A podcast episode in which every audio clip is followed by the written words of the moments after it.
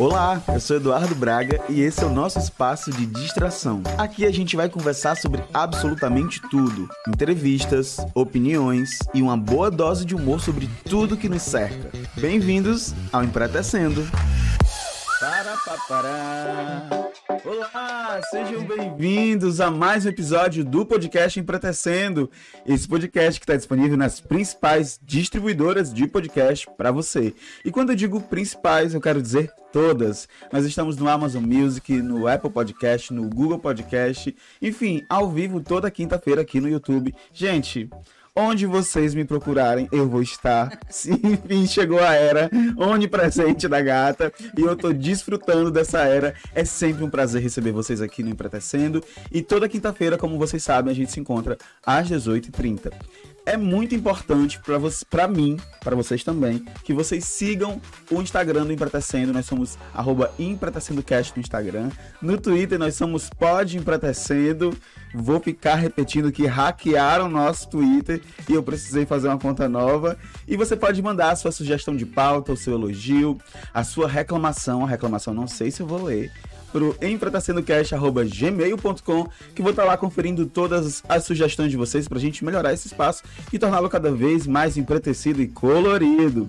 Olha só, o tema de hoje é um tema que não pode faltar na mesa da família brasileira. A gente vai bater aqui um bate-papo. Vocês sabem que sempre eu acho que a máxima desse podcast é isso: entrevistas, opiniões e uma boa dose de humor sobre tudo. O tema de hoje é um pouco sério, mas a gente vai conseguir ali ainda assim se divertir. É um entretenimento com impacto social que a gente promete e entrega tudo para vocês. E para essa conversa maravilhosa, eu não tô sozinho, nunca estou. Tô sempre com alguém muito importante para mim e dessa vez eu tô recebendo uma psicóloga queridíssima que agora eu vou usá-la nesse episódio para fazer a minha consulta. Recebam com muito carinho Fabrícia Gondinho. Obrigado, querida. Oi, gente. Boa noite. Boa noite a todos. É de uma satisfação. Eu cheguei aqui assim, eu estou honrada. meu primeiro momento nesse, nesse formato, né? Uma grande satisfação estar aqui com vocês. Espero contribuir. Eu tenho certeza que sim. Pedi só pra produção baixar um pouquinho o BG. Eu amo dizer isso, gente. Eu amo falar pra... que tem produção, né? Que pelo menos isso o. Olha só, eu, é muito importante vocês compartilharem essa live no Instagram, marcarem um arroba empretecendo que a gente vai repostar todo mundo. Eu falei do arroba Empretecendo Cast no Instagram, mas também aparece aí na câmera 2 o arroba da Fabrícia, Psicogondim Fabrícia, lá no Instagram para vocês seguirem, não deixem de seguir. Para começar, Fabrícia, é, você falou que é o seu primeiro pod, né? Sim. Mas fica à vontade, que aqui Estou. é uma conversa. Deixa eu te dizer, o meu primeiro episódio nesse podcast, porque assim, o primeiro episódio mesmo foi o porquê do nome, né? Porquê Empretecendo. Foi basicamente um trailer de apresentação. Mas o primeiro episódio mesmo foi Quarentena Sem Pirar. Foi o segundo episódio, porque esse episódio surgiu num contexto de pandemia. Que tava todo mundo trancado dentro de casa, não podia fazer nada, assim, não podia sair. O som tá baixo. O meu? Deixa eu ver. Ah, acho que deve ser o dela, né? Que tava muito. Pronto. Não, Jean, mas tá bom, tudo certo. É, vai lá, no, vai lá no, no programa pra ver se tá saindo bem. Oi, E. É, Jean, tu baixou o microfone, pode subir um pouquinho. Ali, ó. Ah, agora tá bem alto. Gosto assim. ah, gosto assim. Ai, não pode dizer o nome, é o Lombardi. Ah, agora... Gente, obrigado. Olha, essa é a importância de vocês participarem. Você quer que eu diminua um pouquinho o seu? Não, tá tranquilo. Tá tranquilo? Tá tranquilo. É, então, como eu dizendo, esse podcast surgiu nesse contexto de pandemia, onde as pessoas não podiam sair de casa. E o primeiro episódio foi Quarentena Sem Pirar, onde ali, num devaneio, sozinho, eu fazia um diário de bordo de como era essa questão de ficar trancado ali sem poder sair. E a gente está aqui para conversar um pouquinho sobre é, os desdobramentos do Janeiro Branco, né, enquanto campanha. Como surgiu essa campanha, Fabrícia? Bom, gente, boa noite a todos, todas e todes. Olha, inclusiva. Gosto assim. Meu nome é Fabrícia Gondim, estou psicóloga. Estou psicóloga do CRAS Urbano, no município de Tabuleiro do Norte, desde novembro de 2017. Estou também presidente do Conselho Municipal dos Direitos da Criança e do Adolescente do município de Tabuleiro. É, e atuo também na área clínica, né? O bacana que você falou aí sobre a sua introdução a esse formato de, de trabalho. Antes da pandemia, você trouxe essa ideia para mim. Você Verdade. falou, Fabrício, eu penso em algo que eu possa chegar às pessoas em um formato que não precisa ser presencial. Aí eu, como assim? Aí você, algo assim, inclusive, uma vez a gente falando sobre o Dia Mundial de Combate ao Racismo, você fez um vídeo para mim e Ah. você me encaminhou e eu apresentei na área social onde eu atuo. E você disse, é mais ou menos assim, mas é, eu quero que seja ao vivo. Olha que bizarro, porque né? E aí você disse, eu faço. Aí quando você passou o vídeo para mim, eu perguntei se podia disponibilizar nos grupos. E você disse, pode. Lembra que eu te falei? É mais ou menos assim, mas eu quero ao vivo, porque eu quero que as pessoas conversem. interage. Interage, Muito né? bom. Arrasou. muito bom de ter aqui. É, Assim, e sobre a campanha do janeiro, né? Eu acho que ela surge muito no sentido de combater os estigmas que ainda existem em relação quando o assunto é saúde mental, né? É, a campanha surgiu em 2014 em Minas Gerais. Um grupo de psicólogos pensou sobre isso, mas por que o janeiro e por que o branco, né?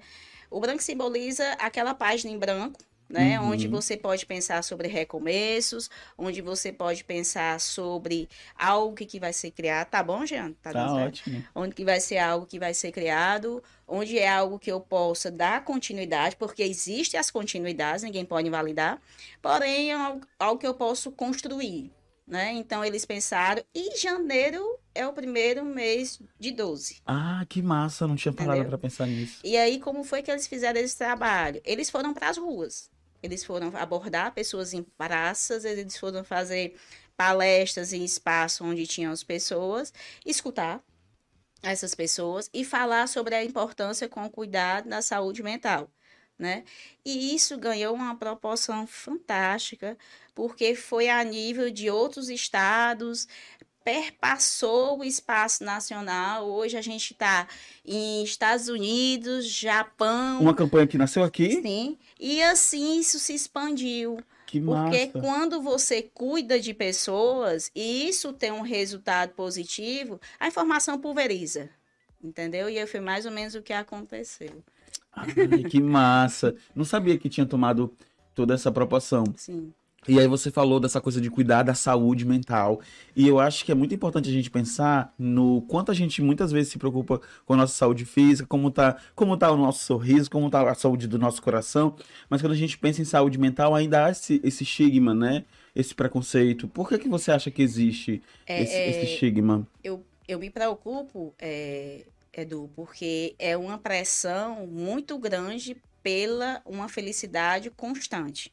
Ai, meu né? Deus, isso é E péssimo. essa pressão, ela pode ocasionar o sofrimento. Porque se eu estou passando uma situação de sofrimento emocional onde eu não consigo acessar essa felicidade, eu vou me sentir diferente, eu vou me sentir diminuída, aquilo vai afetar a minha autoestima, aquilo vai afetar a minha capacidade de enfrentamento e superação e aprendizado, e eu vou me sentir menor. Então, essa, essa necessidade pelo belo, o melhor, aquela felicidade, isso é algo que eu percebo que está trazendo adoecimento para as pessoas. Eu não entendo qual foi a ideia inicial, mas eu percebo o que é que está ocasionando pós. Ah, falando aí sobre a questão da busca pelo belo, pelo perfeito. Inclusive, se eu não tiver errado, nosso próximo episódio. É porque eu não tô com, a, com o calendário aqui, mas eu acho que o nosso próximo episódio é sobre pressão estética. Eu acho que as redes sociais influenciam muito, né? Bastante. Nessa, nessa busca pela perfeição. A gente tá tão acostumado a só mostrar o que a gente quer nas redes. Uma, uma dinâmica que eu sempre fazia com os meus alunos é: quando a gente vai escolher uma foto de perfil de uma rede social, a gente escolhe a melhor foto. A gente, né? É a gente faz mil fotos. Eu É faço verdade. mil fotos para escolher uma. Então, é, é isso, né? A rede social faz isso com a gente. Eu fiz isso quando eu cheguei aqui. Ainda tenho batom, eu ainda tô maquiada. Tá maravilhosa. Dá um close nela aí pra ela ver como ela tá maravilhosa. Eu, eu- eu ainda tenho batom, ainda tô maquiada, que eu tava trabalhando e tive que vir, enfim. Existe, existe, isso foi uma construção e está se tornando cultural. E a minha preocupação é você desconstruir uma cultura, que é difícil. Porque tem pessoas que se beneficiam, Ah, existe um benefício, Com né? Existe um custo-benefício. A gente vive numa sociedade capitalista onde tudo contribui para que esse mercado cresça. Mas que bom. É, existe a parte boa, o cuidado, o cuidado com a saúde física é importante. A gente não pode invalidar. A gente só não pode entender que nós somos o que René Descartes dizia dicotomia, corpo e mente. Nós somos um só. Olha aí. Nós somos um só. Não existe uma separação. Se eu não estou bem emocionalmente, meu corpo não vai estar tá bem. Sem dúvida. Se eu não estou bem com meu corpo, minha mente não vai estar tá bem, porque eu vou estar tá com autoestima baixa, eu vou estar com uma situação de inferioridade. Então, gente, a gente tem que caminhar junto. É importante o cuidado com a saúde física, exatamente é sim.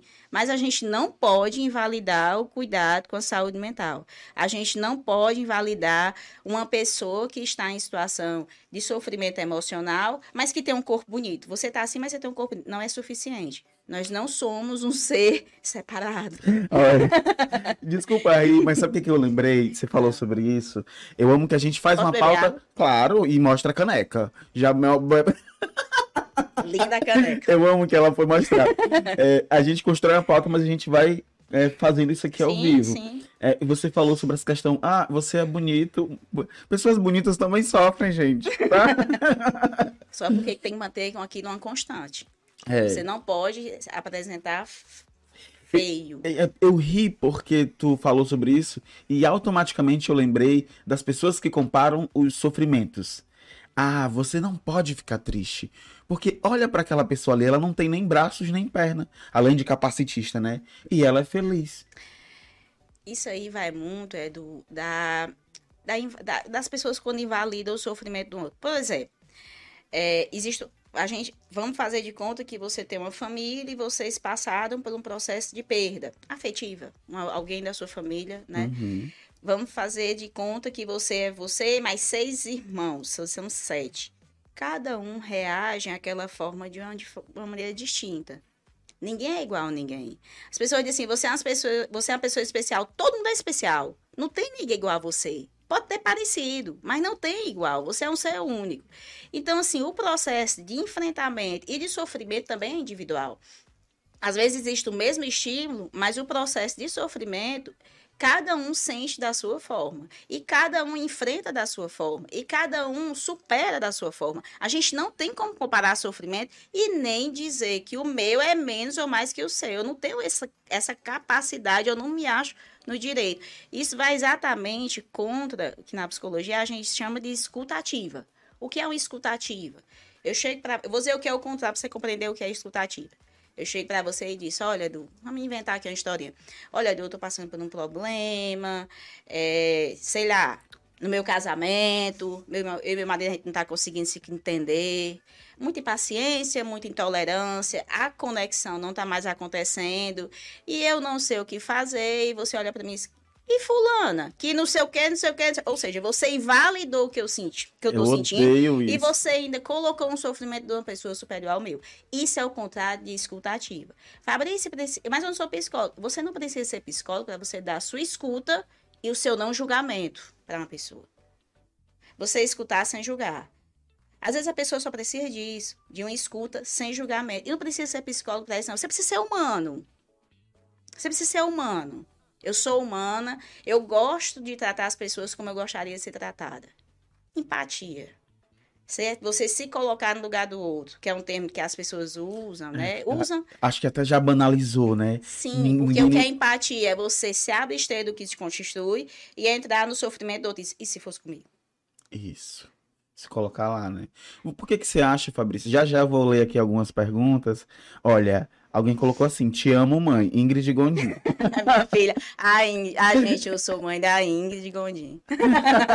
Faltou essa parte da apresentação. Passou a parte dessa apresentação. E dizer que eu tô com blusa branca, parede branca, tenho cabelos pretos, olhos pretos, uma mulherão de um metro e meio. Ai, você me deu, você me deu uma... Isso é uma... autodescrição, gente, que é uma lei de 2017 para as pessoas que têm baixa ou zero visão. Então, a gente, quando vai falar, a gente tem que se apresentar.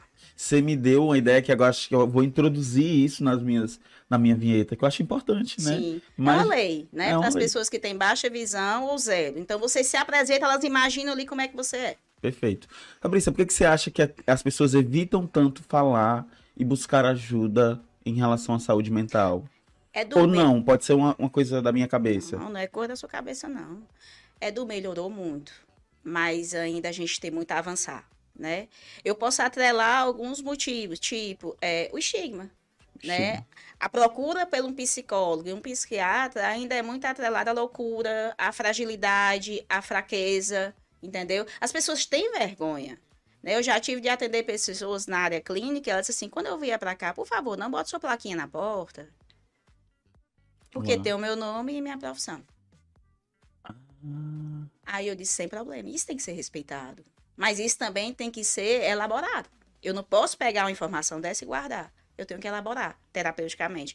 Então tá muito atrelado, né? E existe muito estigma, as pessoas es- colocam isso como uma questão de loucura, de fragilidade, de uma pessoa que não tem condições de resolver os seus problemas.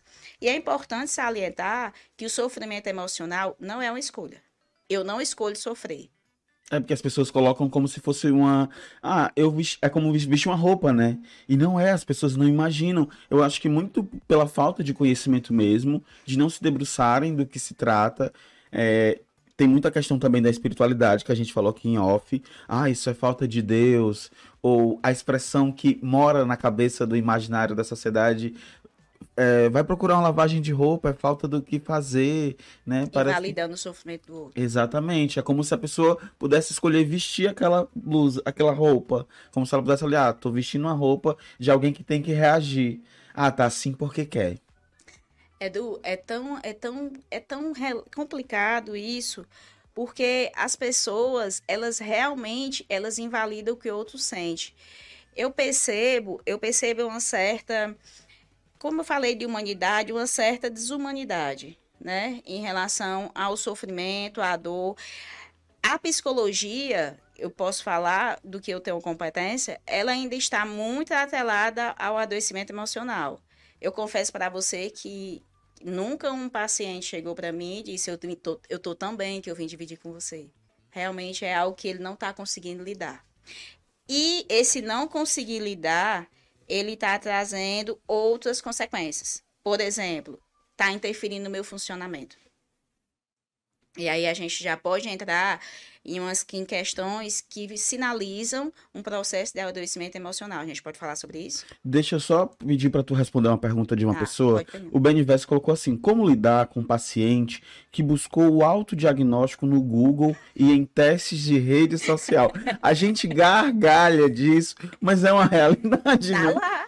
Se tá lá, eu posso ter acesso. Oxe, tá lá. É, como é o nome dele?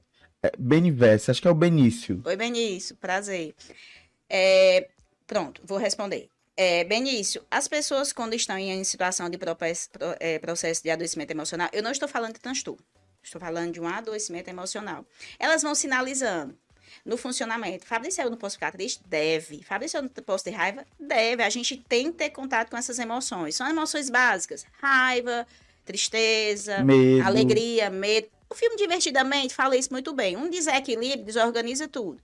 Sabe-se quando é que eu percebo que é considerado um processo de adoecimento ou então um transtorno?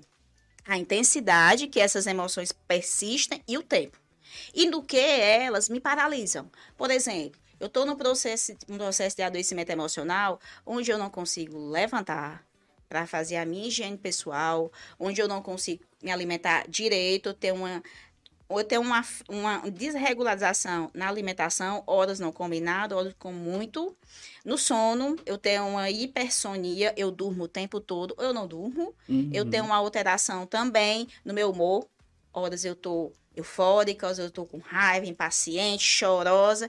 E às vezes, em adolescentes, pessoas em situação de, de idade escolar, elas apresentam um déficit de aprendizagem.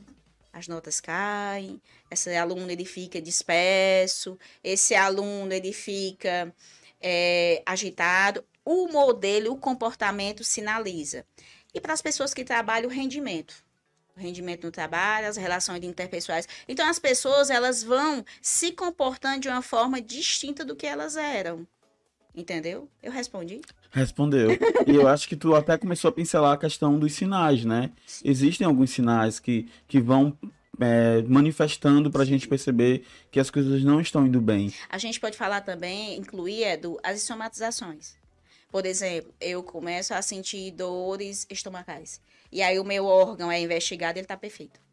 Eu começo a sentir algumas coisas na pele. E aí é investigado e meu órgão está perfeito. E somatizações. O que é o, a mente está tão sobrecarregada que ela descarrega para o corpo. E aí, quando descarrega o corpo, a galera fica atenta, né? Porque é. na mente, o sofrimento emocional nem é algo apapável. Eu não tenho um exame de sangue, eu não tenho um exame de imagem que eu possa aferir o seu grau de sofrimento. Eu só posso, eu só posso ter acesso a você se você me falar. Exato. E tu falou essa questão do, do, trabalho, né, do rendimento. E eu até compartilhei contigo no off que no meio do ano passado eu precisei tomar uma decisão muito difícil é, estava professor da rede básica até junho de 2022 e eu precisei me demitir porque eu não conseguia, não conseguia lidar com os problemas que o trabalho estava me gerando e todos eles de ordem emocional, sabe? É, chegou a um ponto que eu estava sendo infelizmente perseguido mesmo dentro do ambiente de trabalho por pessoas que não têm caráter, por pessoas que eu achei que estavam comigo e não estavam, e infelizmente conviver com pessoas tóxicas, às vezes a gente não reconhece a toxicidade em nós. A gente sabe que todo mundo pode ter um grau de toxicidade, mas é o que você faz com isso. Quando você não reconhece, você se torna essa pessoa tóxica que é muito prejudicial para as pessoas, e eu comecei, as pessoas começaram a entrar na minha cabeça de um jeito que eu não conseguia mais lidar com a convivência. Chegou um momento que eu dava aula para as minhas turmas de nono ano, de socioemocionais, e eu estava ali dando aula de resiliência emocional, e eu terminava a minha aula sobre resiliência emocional e ia para a sala da secretária chorar. Porque eu estava dizendo, gente, eu não tenho nada disso que eu estou falando para esses alunos eu agora. eu não, tô, não é real, sabe? Porque eu estava adoecendo. Só que eu estava eu tava pleiteando uma bolsa para o mestrado, mas a situação estava tão grave que eu não consegui esperar. Eu precisei me demitir, ficar desempregado. Eu preferi ficar desempregado e manter a minha saúde mais, mental mais ou menos ali no lugar do que ter que continuar lá e enfrentar um problema que eu sei que ia me levar para um, uma situação muito pior. Às vezes é preciso parar. Às vezes é preciso parar. E eu senti meu corpo dizer isso, sabe? As pessoas não entendem, acham que é um, um, uma coisa que só fica aqui na nossa cabeça. Mas não. A gente sente o corpo reclamar mesmo, né? É. Voltando um pouquinho, é, quando você falou da questão da espiritualidade, é, a Organização Mundial de Saúde, por um bom tempo, definiu saúde como a ausência de doença. Sim. Né? Ou seja, muito atrelado ao físico. Se, você, se o seu físico está saudável, você está com saúde. Mas depois da Segunda Guerra Mundial, com todos os agravos que uma guerra trouxe emocional, isso não foi invalidado, graças a Deus, eles modificaram e eu não sei se você sabe, mas hoje o conceito, e isso persistiu até hoje, é o bem-estar físico, mental, social e espiritual. É você Perfeito. estar bem, independente do seu credo. É você estar interligado com alguma coisa, que alguma força que lhe sustente que você não toque. Até lá ao abstrato. Isso é importante, certo? Essa questão sua, Eduardo, seu, seu corpo gritou. Sim. Né? O e seu eu corpo ouvi. E você, que bom que você ouviu. Você, por um tempo, resistiu. É. Porque, porque existia benefícios se você estar ali. Você gostava do seu trabalho, você gostava dos adolescentes. Trabalhar com adolescente é fantástico. Todo dia é uma história, todo dia é uma novidade. Sim. A gente aprende muito com eles. E é bom. Mas existe. é como se a balança fosse. Ele, os adolescentes fossem ficando lá embaixo. Isso. E as outras coisas fossem subindo. E tomou uma proporção que você identificou que você estava entrando em processo de adoecimento. E aí você parou. Sim. E assim, eu senti isso, sabe? Quando eu pedi demissão, foi, eu acho que foi um dos dias mais tristes da minha vida. Imagina porque os alunos fizeram aquela despedida, aquela coisa, aquilo me quebrou por dentro, porque eu não estava tomando aquela decisão de livre e espontânea vontade, eu estava saindo porque eu estava sentindo que eu, eu ia morrer se eu continuasse naquele cenário. Porque é, chegava um momento, eu amo ser professor, eu amo estar com os alunos, é, foi uma experiência incrível, cinco anos na educação, mas chegou um momento que eu não me enxergava mais ali e eu converso com uma amiga minha que continua professora, inclusive aprovada em dois concursos, porque ela é a maior. Parabéns, Arivan. Conversando com ela, dizendo assim: amiga, eu nunca tive problema com alunos, sempre foram os adultos, sabe? E eu vi uma frase por aí, já vou fazer aqui a liga para o nosso próximo tópico, que a frase diz assim: às vezes muita gente boa precisa fazer terapia por causa das pessoas ruins que não entendem que elas também precisam fazer terapia. Eu, eu escutei, eu vi isso no Instagram. Eu faço terapia para lidar com as pessoas ruins. Sim. Você acha que terapia, psicoterapia é para todo mundo, Fabrícia? Psicoterapia é para todo mundo e não só no processo de adoecimento. O que é o processo psicoterapêutico?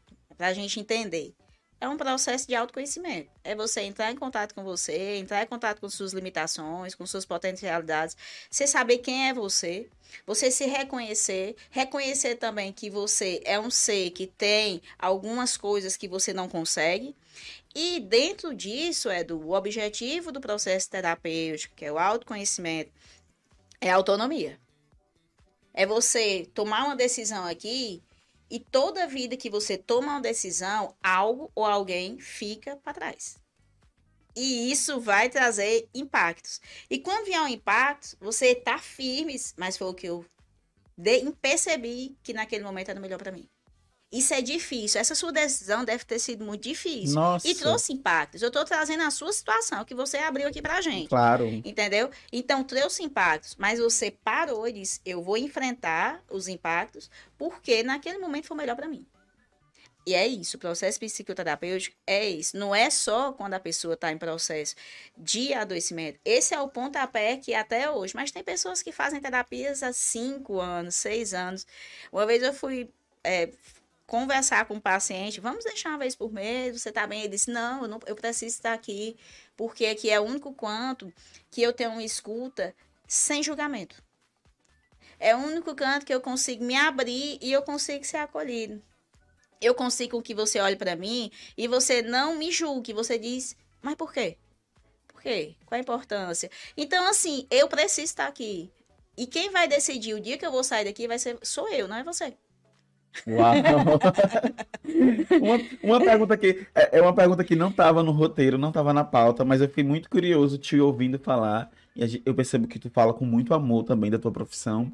É, enquanto psicóloga, fora do, do teu ambiente de trabalho, tu sente que a psicóloga tá ali sempre? Eu fico fugindo dela o tempo todo a gente tem que fazer essa neutralidade, porque senão a gente pira, né? E assim, é chato porque já tem estigmas de quando tá no canto das pessoas. Você tá me avaliando? Vixe, uhum. a psicóloga, eu nem gosto. né? Eu nem gosto. Ah, quando eu, eu tô num, num campo que eu estou em trabalho, que eu tô em atuação, execução profissional, eu sou a psicóloga. Mas em casa eu sou a mãe da Ingrid. Eu falo isso, muito bom. Eu falo isso porque às vezes a gente sai para algum lugar, olha, gente, cabeça de assistente social é bizarra. A gente sai para algum lugar e aí vem uma criança e, e, oferece bala vendendo. Aí eu fico pensando, gente, mas a proteção social especial, como é que. Aí eu fico tentando entender. Aí eu pergunto, me dá ba... Eu sei. Deixa eu só fazer um então, encaminhamento aqui. Você, você, estuda, estudo. E cadê sua mãe? Por que, que você tá sozinha aqui? Não, tá ali. Por que, que ela não vem vender e você não tá em casa? oh, sim. Né? Então, assim, é como eu falo. Tá aqui tá aqui o tempo todo, mas a gente tem que manter a neutralidade porque a gente é gente. Uhum. Né? Eu, sou, eu sou filha, eu sou irmã, eu sou mãe. Eu lembro que uma vez minha, minha irmã estava passando por uma questão e ela falou, falou, falou, falou. Quando terminou, ela olhou para mim querendo alguma coisa, né? Aí oh, eu olhei pra ela e disse assim, complicado, né? Não! Não! Aí ela disse assim, é só isso que você vai me dizer com psicólogo? Disse, não, com psicólogo eu teria muito mais, mas é que eu sou sua irmã. Muito então... As pessoas no chat se divertindo tanto quanto a gente.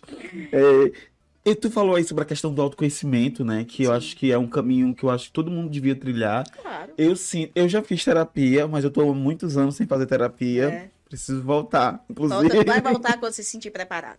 É, mas aí eu tô e queria que lembrar dessa questão do autoconhecimento, porque enquanto eu estava professor de socioemocionais, a gente trabalhava muito esse esse lado do autoconhecimento, da expressão do que se sente, da, do aluno conseguir identificar o sentimento dele ali. O que, que você está sentindo? A gente sempre fazia um diário de emoções pra gente. Que bacana. É, pra gente construir isso.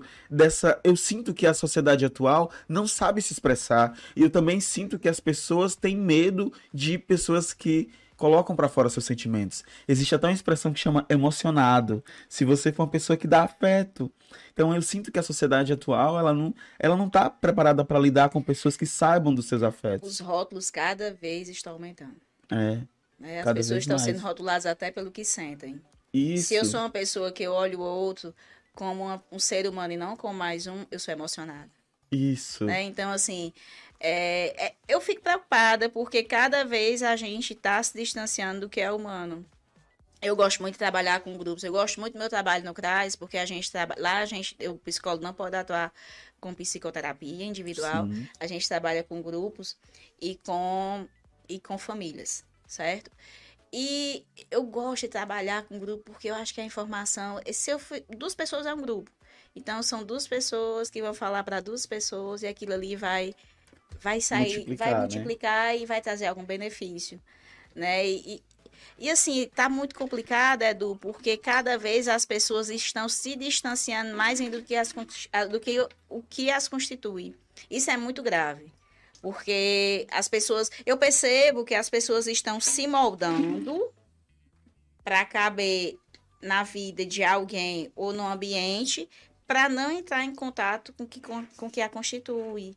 E em conflito também com as pessoas ao redor, né? E com ela, o conflito pior é com ela, porque ela está o tempo todo conflitando com o que ela é, ao que ela precisa ser para satisfazer aquela pessoa, aquela situação, Exatamente. né? Aí- Que isso é o conflito pior. E tem uma hora que essas pessoas que se moldam muito para deixar o outro confortável, uma hora ela não vai se perder. é, ela deixa de ser quem ela é, né? Deixa de ser quem é agora, né? Deixa, se perde, se perde. Isso é muito perigoso. Isso é grave, né? No processo psicoterapêutico, quando a pessoa traz isso, a gente já busca resgatar essa pessoa, quem é você, como foi seu percurso, para que ela se enxergue e veja que ela é uma pessoa que vale a pena ser quem ela é. Perfeito. Para você que ficou curioso, o nome do episódio aqui do podcast é Emocionado ou Insuportável. Nesse episódio eu faço um teste do BuzzFeed para descobrir se eu sou uma pessoa emocionada ou se eu sou só uma pessoa chata como qualquer. Gente, um spoiler. Eu sou emocionado, o resultado dá lá. Que bom. Agora, que Fabi- existem pessoas emocionadas. Agora, Fabrícia, ter essa. Já já, outra pergunta aqui, mas Tranquilo. agora pro, pro tópico. Ter a saúde mental em dia não quer dizer sorriso o tempo inteiro, né? Aquele filme Sorria. De jeito nenhum. Ter saúde mental, estar saudável mentalmente é você ter recurso de enfrentamento. Uhum. Adversidades a gente não precisa procurar, elas vêm sozinha. Você pode ter uma adversidade no ambiente de trabalho, você pode ter uma adversidade no ambiente familiar. Você pode e você vai, porque Vai, pessoas são diferentes, sozinho, né? Exatamente. E o que é que faz que você indica que uma pessoa é saudável? Quando acontecem esses imprevistos, você ter recurso para lidar. Você não mergulha. Quando é que uma pessoa não está saudável mentalmente? Quando acontece uma situação dessa e ela mergulha no problema. Ela fica lá no problema. Ela alimenta esse problema. Ela dorme com esse problema. Ela não foca na resolução. Eu tenho esse problema. O que é que está ao meu alcance para eu resolver? Nada. Vou qual é a minha rede de apoio? Nenhuma. O que é que eu posso fazer sobre isso? É isso. É você estar com as emoções reguladas e você olhar para o problema, para a questão e tentar resolver. Uma pessoa que não está bem emocionalmente, não está saudável mentalmente, ela não tem. Ela se desespera, ela mergulha, ela hoje no- na- existe um percentual, Eduardo, que 5,8 da população mundial é depressiva. Caramba, que dado assustador. 12 milhões de pessoas sofrem de depressão. Então, uma pessoa dessa, quando ela passa por um processo de adversidade, ela não tem recursos de enfrentamento. É grave. Eu, eu te fiz essa pergunta porque é, a gente está vendo uma crescente muito grande de, de perfis, de coaches, de, de influen- enfim, influenciadores que pregam essa coisa do good vibe, né? Tem até um meme que eu acho ele espetacular, que é um cara, um áudio de um cara dizendo assim: não é porque você acordou e queimou a mão na frigideira, tropeçou, o guarda-roupa caiu por cima de você, que você sabe É que você vai ter um, né? um dia ruim. Você tem que agradecer que o guarda-roupa caiu por cima de você. Quer dizer, tá, eu tô sentindo que tem esse cultivo, sabe? As pessoas estão cultivando esse tipo de, de positividade a qualquer custo. Você precisa. E eu sempre fui colocado nesse lugar da pessoa negativa, porque eu tenho meus pés muito no chão. Eu penso que as coisas podem dar certo, mas eu penso que elas também podem dar errado. Claro. Porque eu acho que, inclusive, era uma coisa que, pra, fora do currículo, na sala de aula, eu dizia: gente, vocês precisam estar preparados para o não.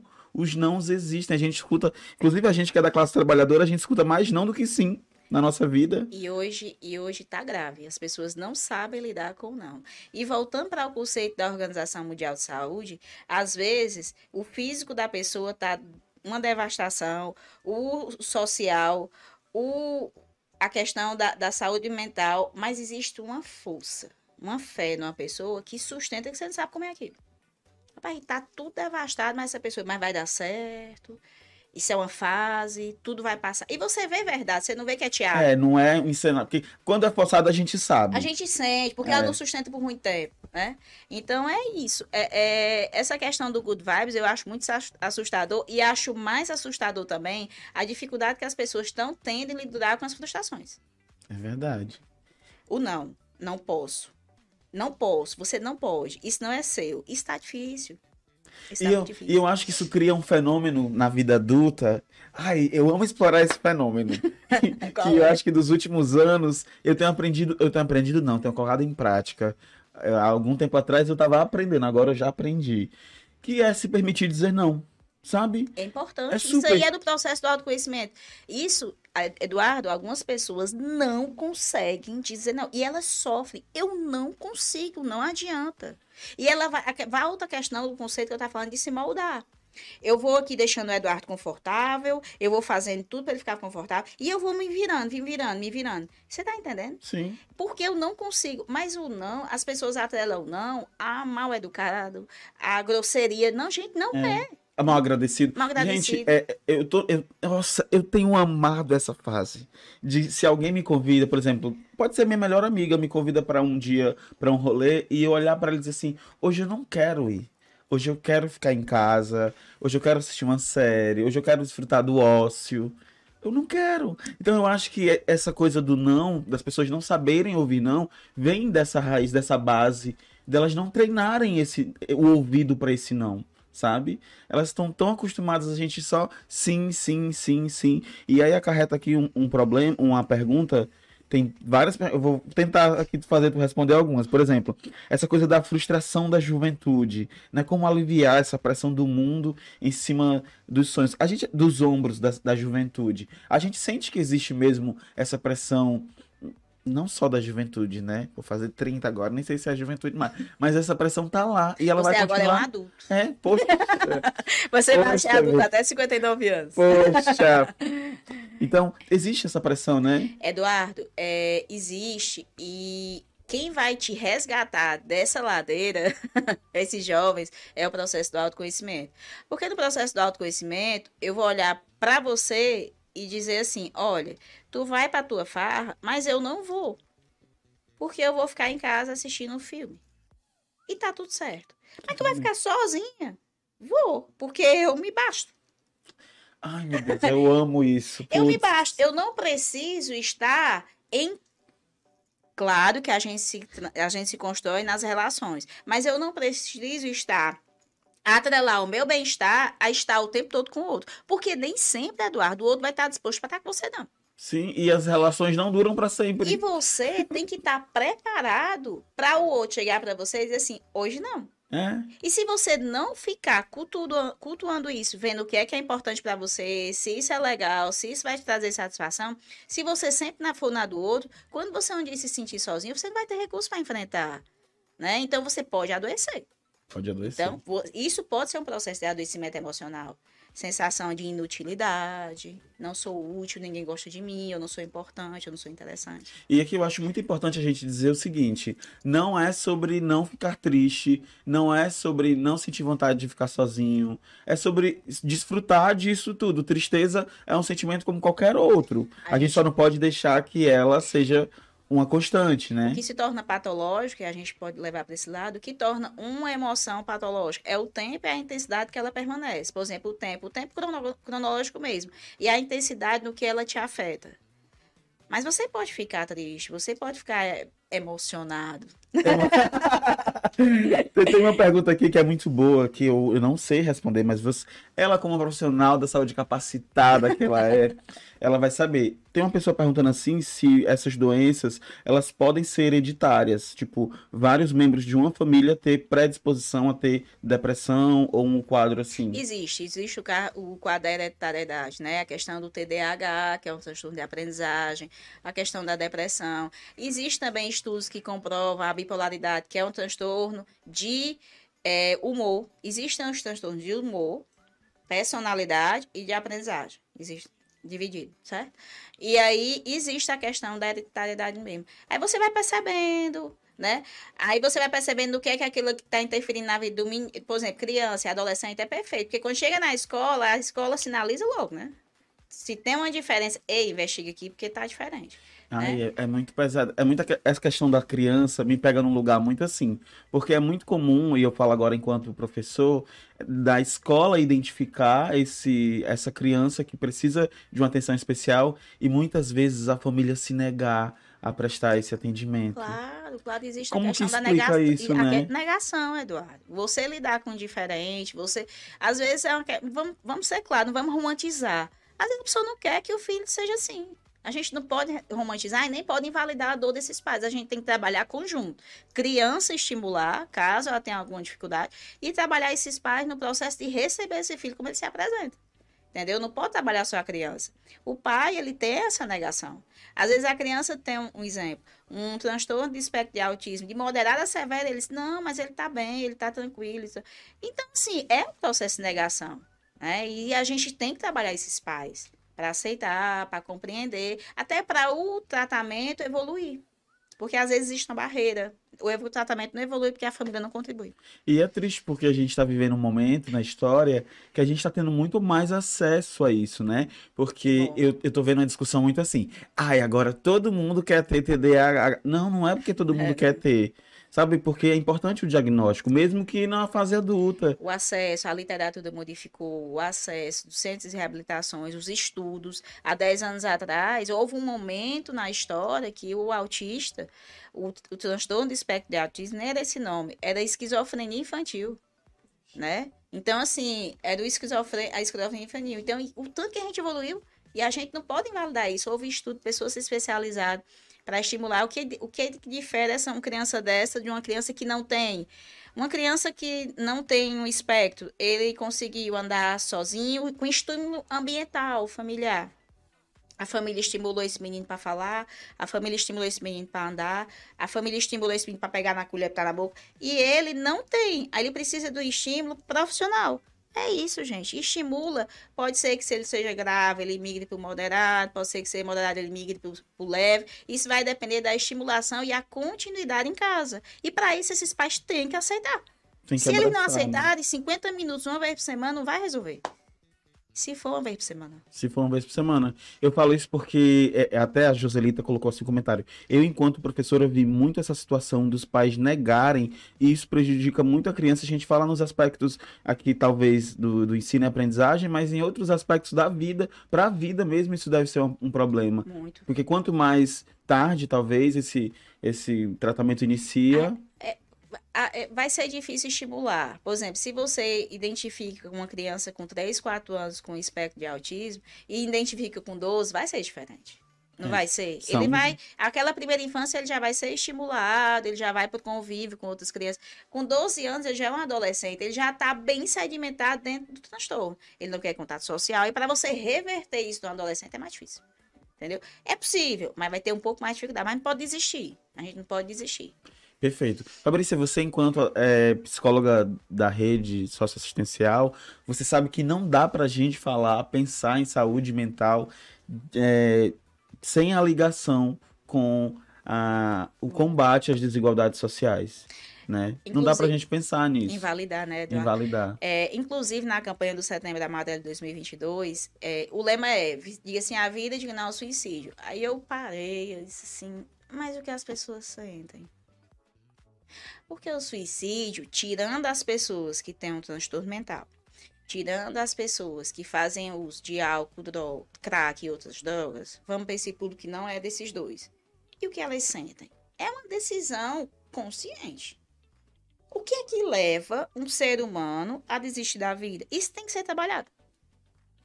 O que é que leva? A gente tem que estudar isso e a gente tem que levar isso para as pessoas e a gente tem que procurar uma forma que essas pessoas procurem uma rede de proteção. A gente vai trabalhar o setembro amarelo esse ano assim. E aí a gente foi estudar quais eram as vulnerabilidades sociais, fome, desemprego, né? moradia, né? desemprego, é, desestrutura familiar. Não faltou temas. E a gente trabalhou isso. Né? Nos grupos lá do, do CRAS, a gente trabalhou dessa forma. A gente não trabalhou o slogan, sem a vida e não há o suicídio. Não, a gente trabalhou as vulnerabilidades. O que pode levar um sujeito a desistir da vida. Compreendeu? Sim, sem dúvida. Eu acho que é muito boa, é muito importante essa discussão, porque eu, eu fiz aqui o exemplo de eu sair do trabalho, né? Eu saí de um trabalho num contexto onde desemprego, né? Alô, Paulo Guedes, onde quer que você esteja, é... fique por aí. É... Eu saí desse contexto de, de desemprego do Brasil, mas tem pessoas que desenvolvem essa, esses, esses adoecimentos porque estão sem trabalhar, né? Quer dizer, a gente não pode ignorar esses fatores que levam a esse adoecimento. É, Edu teve uma, uma pesquisa da Universidade Federal do Rio Grande do Sul, acho que foi, foi do Rio Grande do Sul, onde ela detectou que 80% dos entrevistados é, relatavam que apresentou é, características de ansiedade no período da pandemia, 80%. Tem até esse dado aqui, 65% disseram que senti mais raiva, tô mais ra com raiva, Raiva, eu sinto muita raiva, muita raiva. E 50% tiver, tiveram alteração no sono. E 63% a sintomas somáticos, como dor no estômago, que é o que eu falei, que é a somatização, já falei. Então, assim, isso contribui. Por exemplo, quando você está numa situação dessas, de desconforto, porque é um desconforto, você, quando ficou desempregado, foi uma escolha, mas tem gente que não escolhe, é demitido. Então, assim, quando você alguma coisa na sua rede de apoio é rompido, se muitas vezes a pessoa, quando ela já tem histórico de adoecimento emocional, aquilo ali se sedimenta. E muitas vezes pessoas que não têm desenvolvem. É possível. É certo? extremamente possível. É possível. Tem, tem uma fala icônica do Silvio Almeida. Inclusive, olha, os meus trabalhos da especialização e agora do, do mestrado são muito fundamentados nas teorias do Silvio Almeida, que é um escritor muito relevante aqui, sobre, ah, sobre racismo, né? E ele agora é o nosso ministro dos Direitos Humanos. E ele falou uma frase muito emblemática quando ele disse assim: é fácil não ficar ansioso quando você não é o alvo da polícia. E aqui ele está direcionando esse comentário à população preta, né? Porque eu já até conversei, conversei, levei isso para terapia algum tempo atrás, é, converso com, com meus amigos quando a gente pauta questões raciais, é que para pessoas negras é, ter acesso à saúde mental é um processo ainda mais doloroso porque descobrir-se negro, descobrir-se negro dentro de um sistema racista é muito adoecedor. Ser negro no sistema racista, viver num país extremamente racista, é adoecedor. Sim. Eu estava comentando esses dias que eu estou pesquisando raça, na verdade eu estou pesquisando os impactos do, do NEABI, né, que é o núcleo aqui do IF, nas práticas antirracistas, porque a gente sabe que racismo existe. Eu quero saber o que, que a gente está fazendo com isso, com essa informação. Eu estava comentando com as pessoas lá na academia, com amigos próximos, que é muito difícil pesquisar quando você faz parte do objeto de pesquisa. Porque, você vai se identificando. Porque você vai lendo aquilo. Você... Esses dias eu até compartilhei um parágrafo da, do meu texto de dissertação que diz mais ou menos assim: Quantos de nós já fomos preteridos, esquecidos, é, enfim, machucados, agredidos verbal, psicologicamente por causa da nossa cor? Quantos de nós recebemos nãos é, em, em entrevista de emprego porque a gente não tinha o perfil que eles procuraram, não tinha a cor que eles procuraram? Quantos de nós não deu tempo ter acesso a, a literatura para entender que, que, situação era aquela, porque facilmente nas nossas mãos guarda-chuvas são confundidos com fuzis. Né? Então é muito doloroso. E a fala do Silvio Almeida sobre saúde mental para a população negra me chegou em mim num, momento, numa, num lugar muito sensível, porque de fato faz muito sentido. Olha, é cansativo. As pessoas falam, eu sempre falo isso nas palestras que eu vou dar, que as pessoas falam muito que, ah, você só fala disso. Você devia falar sobre outra coisa. E Fabrícia, eu te juro, eu até tento falar sobre outras coisas, mas a sociedade não permite que eu esqueça. É muito cansativo. As pessoas discutem raça, assim como discutem questão de saúde mental em janeiro, em setembro, as pessoas discutem raça em novembro, mas eu vivo isso todos os dias. E o Silvio ele faz esse recorte que eu acho muito bacana. A gente não pode desvincular uma coisa da outra. O acesso é diferente, é, as condições são diferentes, os dados apontam que o público maior que acaba tirando a própria vida é a população preta e jovem, periférica. Então, enfim, são dados que a gente precisa levar em consideração quando fala de saúde mental. Edu, eu concluo sua fala com a seguinte frase: a militância é diária. É diária. Ela tem que permanecer 365 dias. Isso é muito importante porque isso que você falou do 365 dias, a gente para janeiro para falar de saúde. Acho que janeiro bem menos que setembro amarelo, eu acho. Tá, ainda tá um ah, pouco. É, tá, tá bem recente. Tá né? recente. E, e, assim, você não vê. É, é menos que o setembro. Sim. Mas a gente para aquele mês para falar sobre aquilo. Mas o autocuidado é todo dia. E eu acho, e eu acho assim que se você trabalha a saúde mental, recursos para processo de saúde mental, o setembro amarelo não aconteceria, não precisava, porque você trabalha na prevenção. É o que Exato. a gente trabalha na área social, a gente trabalha na prevenção. E se você previne, você não tem que executar uma política. Faz sentido? Faz todo sentido. E eu acho que já, a gente já está se caminhando para o último tópico, porque olha como nós somos faustões, estamos falando há quase uma hora. É, mas o último tópico é justamente para lembrar as pessoas que o autocuidado não, não é só, não para ali no creme de skincare, né? As pessoas ultimamente têm visto muito isso, né? Ah, eu já aqui com meus cuidados pessoais, aí põe uma máscara, um hidratante. Pode ser, mas não só, né? Em relação ao individual, você pode trabalhar a questão da psicoterapia. Em relação a grupos, ambiente de trabalho, você pode criar espaço de vivências, de troca. Por exemplo, eu trabalhei numa empresa em Fortaleza há muito tempo atrás que a, a gestora, e ela nem era psicóloga, ela dizia assim: a gente vai chegar, a gente estava de 8, a gente vai chegar às 7 horas para a gente tomar um café da manhã. E sentava na mesa todo mundo e a gente ia tomar o café da manhã e compartilhar vivências. Ah, isso é muito legal. Né? Eu tenho muito contato com pessoas que atuam dentro da área organizacional. Gosto de conversar com esse pessoal, porque é gente, né? Muita gente, sim, isso me atrai. E aí ela disse assim, Fabrício, eu achei tão fantástico. A gente chegou na segunda-feira e o nosso gestor colocou em cima da mesa de cada um um jardim de planta. Ah, Vai todo mundo cuidar da sua plantinha. Aí tem gente que é exuberante, né? Já trouxe uma palmeira. É? Aí tem gente que é mais esboço, querer um cacto, porque agora uma vez por semana. Então, cada um foi se identificando com a sua planta. É um leonino. E assim, e ele disse que foi fantástico, as pessoas foram cuidando, foram compartilhando. E a sua planta, como é o cuidado? Então, uma planta. Isso aí gerou um processo interpessoal fantástico. As pessoas foram conversar sobre planta né? Então tem muita coisa, Eduardo. Você pode fazer dentro de casa, conversar. O celular, ele, ele e é bem clichê, né? Ele aproxima quem está longe e, e, afasta quem está perto. Sem então, dúvida. vamos largar um pouquinho o celular, vamos sentar, vamos conversar. É... E descobrir, né, o que te traz essa sensação. E o que te traz essa sensação. E às vezes é uma sensação que já existia e está perdida. Isso. Ah, eu né? posso até te falar exemplo, o meu exemplo. Quando eu percebo que as coisas estão muito apertadas dentro da minha cabeça, sabe o que, é que eu faço? eu ligo o teclado, aquele ali é um teclado. Eu ligo o teclado e vou cantar. Ai, cantar, existe a música terapia. Eu, eu amo, eu parece que o mundo para ao meu redor. Quando você está atendendo, eu já teve, já teve pacientes que eu tá atendendo e eu disse assim, o que é que você gosta de fazer dentro da sua casa? Ela parar e não conseguir responder. Caramba. Né? Aí, você, aí a gente vai estimulando. Você gosta de cantar? Você gosta de dançar? E aí um paciente dizia, Fabrício, eu, eu vou comer. Eu sempre gostei de dançar, e dançar me trazia muito bem-estar. Eu ficava dançando em frente ao espelho, eu volte a dançar. E aí ela voltou a dançar e a cantar. E aí ela disse quando vai fazer almoço é cantando, é dançando, vem um menino, dança e canta. Virou uma festa. Então, o recurso dela de regulação emocional, porque a gente tem que ter recurso de regulação. O que é o recurso de regulação? É quando você não tá bacana, você ter um recurso seu dentro da sua casa que vai te deixar em equilíbrio.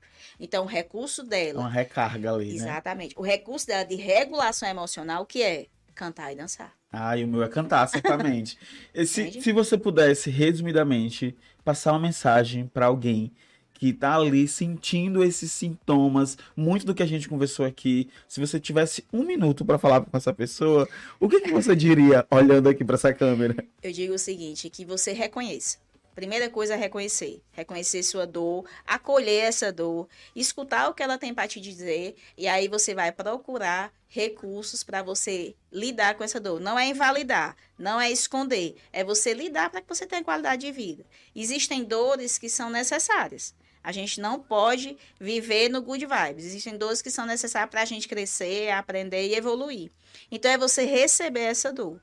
O que está acontecendo hoje muito é as pessoas fugirem das dores, né? E se preencher de qualquer forma. Isso é perigoso. Então, tenham cuidado, se reconheçam, vejam o que é que te faz bem, entre em contato com vocês, o que é que realmente constitui vocês. Não fujam, não se percam de vocês. E assim ela garante o corte dela nas redes sociais. Muito bom. É, Fabrício, a gente já vai chegar ao final. Eu já vou pedir pra gente. Ah, ah poxa. Pra gente indicar algumas coisas. Eu vou começar com a indicação Não. enquanto tu pensas. Mas antes disso, deixa eu mandar um recado especial olhando ali para aquela câmera meus parabéns para você, Denisa, que é uma aquariana, uma, uma, uma aquariana legítima.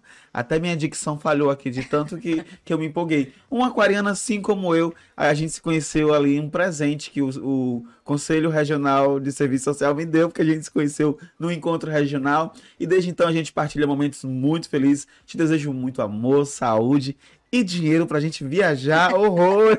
Oxe, é importante demais. Agora a gente vai para um momento do nosso podcast onde a gente sempre indica alguma coisa para quem tá assistindo. Pode ser um livro, uma conta no Instagram, um ponto de macumba, enfim, qualquer coisa. Aí eu vou trazer aqui para as pessoas que estão assistindo uma indicação. Gente, eu fiz isso porque eu amo a risada dela, maravilhosa. Eu vou indicar aqui para vocês que estão assistindo, gente, um projeto. Vocês vão encontrar esse projeto no Instagram como arroba pra preto psi, né, de psicólogo. É um projeto que une psicólogos negros a pacientes negros. Eles fazem esse match. Você preenche um formulário lá e a partir da tua demanda eles vão encontrar um profissional que dá match, que trata aquela questão. Eu achei isso incrível. Eles têm, atendem com eles têm algumas modalidades de atendimento, tem o, atendimento com valor social, tem um atendimento para pessoa que não está podendo pagar naquele momento. Claro, tem uma fila de espera, mas espero que dê certo para ti se tu estiveres precisando. E tem também um atendimento integral, é, funciona presencial e online, então você pode encontrar aí um psicólogo pertinho de você, achei muito bacana. E eu acho legal porque eles trabalham uma, uma questão de clínica afrocentrada. Eu acho muito bacana porque, como eu disse para vocês, existem alguns aspectos que atravessam a população preta que exige que os profissionais tenham conhecimento naquela área. Não necessariamente, ah, eu sou branco, eu não vou poder. Não, não é sobre isso. É sobre entender. E muitas vezes as pessoas não pretas não têm muito contato com literatura afrodiaspóricas, com epistemologias negras. Estou falando aqui bem difícil. Tá. Mas é contato com literatura preta mesmo. Então isso acaba afastando. Então é um projeto magnífico. Vou repetir aqui, arroba pra Preto Psi. Se você estiver precisando de ajuda, entre em contato com eles, que eu tenho certeza que eles vão te ajudar. E você, Fabrício? Eu acho massa essas pessoas que desenvolvem isso. Acho eu legal, acho né? Muito, eu acho muito humano, eu acho muito. Eu acho que, que hoje a gente tem poucos gênios, né? Mas quando a pessoa cria algo que quer cuidar do outro, eu acho fantástico. Eu acho ah, que supera tudo. tudo. Olha, tem tem o CVV, que é o Centro de Valorização da Vida, né? Que tem um atendimento telefônico, tem um Você atendimento... sabe que eu já liguei pro CVV? E aí, qual foi a experiência? ah, depois eu conto E aí tem o CVV. E também nas faculdades, universidades de Fortaleza, é, existe que tem um curso de psicologia, existem pessoas que atendem um, um valor social, tá? E, as, e também estendeu para o online. Então, você pode ser atendido de outra forma. Então, as maiores faculdades, vocês podem pesquisar na, na internet. Isso eu falo de atendimento individual. Atendimento em grupo. Existe um projeto em Fortaleza, o Escuta na Praça, eles vão para as praças. Ai, que massa! E eles vão escutar essas pessoas, direcionam, encaminham, né? E em relação ao online, vocês podem, eu gosto muito, muito de assistir e posto horrores, uma psiquiatra chamada Ana Beatriz, é Ana Beatriz 11 Ela é médica, psiquiatra, ela tem TDAH e ela é disléxica. Dislexa, desculpa. E ela fala de uma linguagem bem acessível, eu sobre amo. emoções, sobre os transtornos, de uma forma muito bacana e uma forma de sensibilizar as pessoas a procurarem, né? Ajuda quando se identificar dentro de alguma questão. É isso. Ah, eu nem acredito que eu já vou ter que me despedir, Aqui no nosso município, gente, é, se vocês. É importante falar, né? Claro. É, quando vocês identificarem que alguém tem essa questão, é, o fluxo de atendimento do município acontece assim. Procura a unidade básica de saúde, que a gente chama postinho, ele vai passar por uma avaliação médica e esse médico vai encaminhar, certo? O CAPS, nós temos, o CAPS são pessoas, quem vai para o CAPS? São pessoas que têm transtornos mentais já severos e a longo prazo, persistentes. Então, às vezes é algo pontual que ali na, na clínica, com atendimento individualizado, psicólogo, médico, resolve, certo? Nosso município funciona assim. Ah, isso. É ela, Brasil. É ela. Não esqueçam também de seguir a Fabrícia. Tá aparecendo aí pra vocês. É arroba psicogondimfabrícia no Instagram. Então sigam a Fabrícia muito. E a gente vai encerrar, Fabrícia. Eu tô muito feliz. Fiquei muito feliz de você ter topado. Obrigada, Muito sou sempre do obrigado. teu lado, você sabe disso. Você e da produção. A gente precisa te chamar aqui mais vezes pra Vamos gente sim. conversar sobre Vamos sim. diversos Vamos assuntos. vir, podem contar comigo sempre. Muito obrigado. Também quero agradecer a você que assistiu até aqui. Não esquece de fazer o teu dever de casa, que é avaliar esse podcast na tua distribuidora de podcast. Se você está ouvindo pelo Spotify, que também aparece em vídeo, eu não quero uma, eu não quero duas, eu quero cinco estrelas, porque é o que eu mereço, né? Não esquece também, gente, de seguir o Empretecendo no Instagram. Nós somos arroba EmpretecendoCast. No Twitter nós somos Pod Empretecendo. E você pode mandar o seu recadinho do coração, a sua sugestão de pauta, o seu elogio, a sua reclamação, a reclamação nem tanto, mas mande para o empretecendocast.gmail.com. E olha, a produção tá me dizendo aqui que vai ter episódio parte 2 dos relatos sobrenaturais, hein, que vocês estão pedindo. Já colhi várias mensagens, se você tem um relato, entra lá Sempre tá sendo cast.gmail.com e manda teu relato sobrenatural. Tenho muito medo, mas vou fazer a parte 2. a gente se encontra na próxima semana, quinta-feira. Um prazer estar com vocês. Não esquece de se inscrever nesse canal, hein? Compartilha essa live. Beijo, até lá. Fui, tchau.